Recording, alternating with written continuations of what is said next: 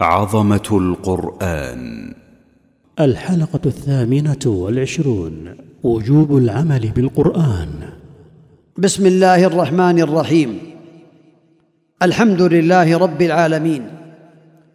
والصلاة والسلام على رسول الله وعلى آله وأصحابه أجمعين.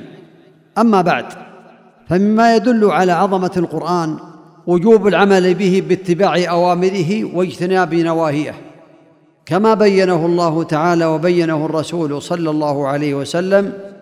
ومن ذلكم أن العمل بالقرآن هو تصديق أخباره واتباع أحكامه بفعل جميع ما آمر الله به فيه وترك جميع ما نهى الله عنه ابتغاء مرضات الله تعالى وخوفا من عقابه وطمعا في ثوابه ولهذا سار السلف الصالح على ذلك.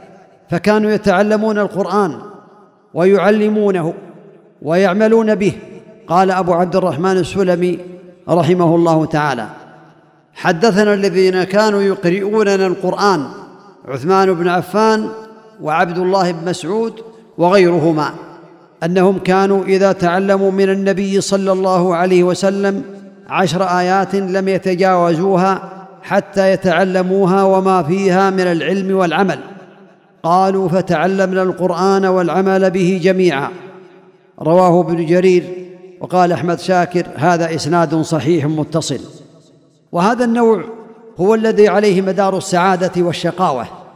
قال الله تعالى فمن اتبع هداي فلا يضل ولا يشقى ومن أعرض عن ذكري فإن له معيشة ضنكا. ونحشره يوم القيامة أعمى. قال رب لم حشرتني أعمى؟ وقد كنت بصيرا. قال كذلك أتتك آياتنا فنسيتها وكذلك اليوم تنسى. نسأل الله العفو والعافية.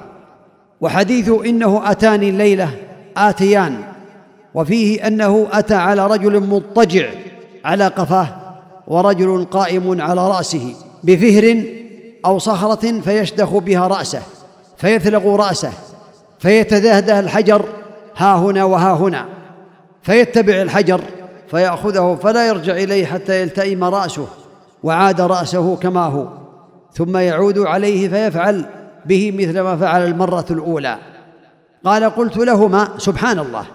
هذه رؤيا رآها النبي عليه الصلاة والسلام. ورؤيا الأنبياء وحي. قال قلت سبحان الله ما هذان؟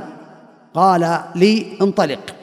الحديث وفي آخره أما الرجل الذي أتيت عليه يثلغ رأسه بالحجر فإنه الرجل يأخذ القرآن فيرفضه وينام عن الصلاة المكتوبة وفي لفظ والذي رأيته يشدخ رأسه فرجل علمه الله القرآن فنام عنه بالليل ولم يعمل فيه بالنهار رواه البخاري. نسأل الله العفو والعافية.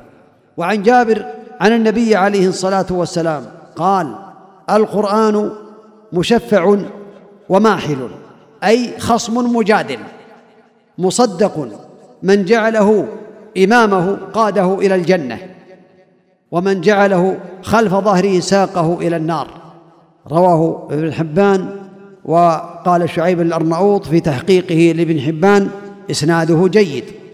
وذكر عن عبد الله بن مسعود رضي الله عنه قال القرآن شافع مشفع وماحل مصدق فمن جعله أمامه قاده إلى الجنة ومن جعله خلفه ساقه إلى النار.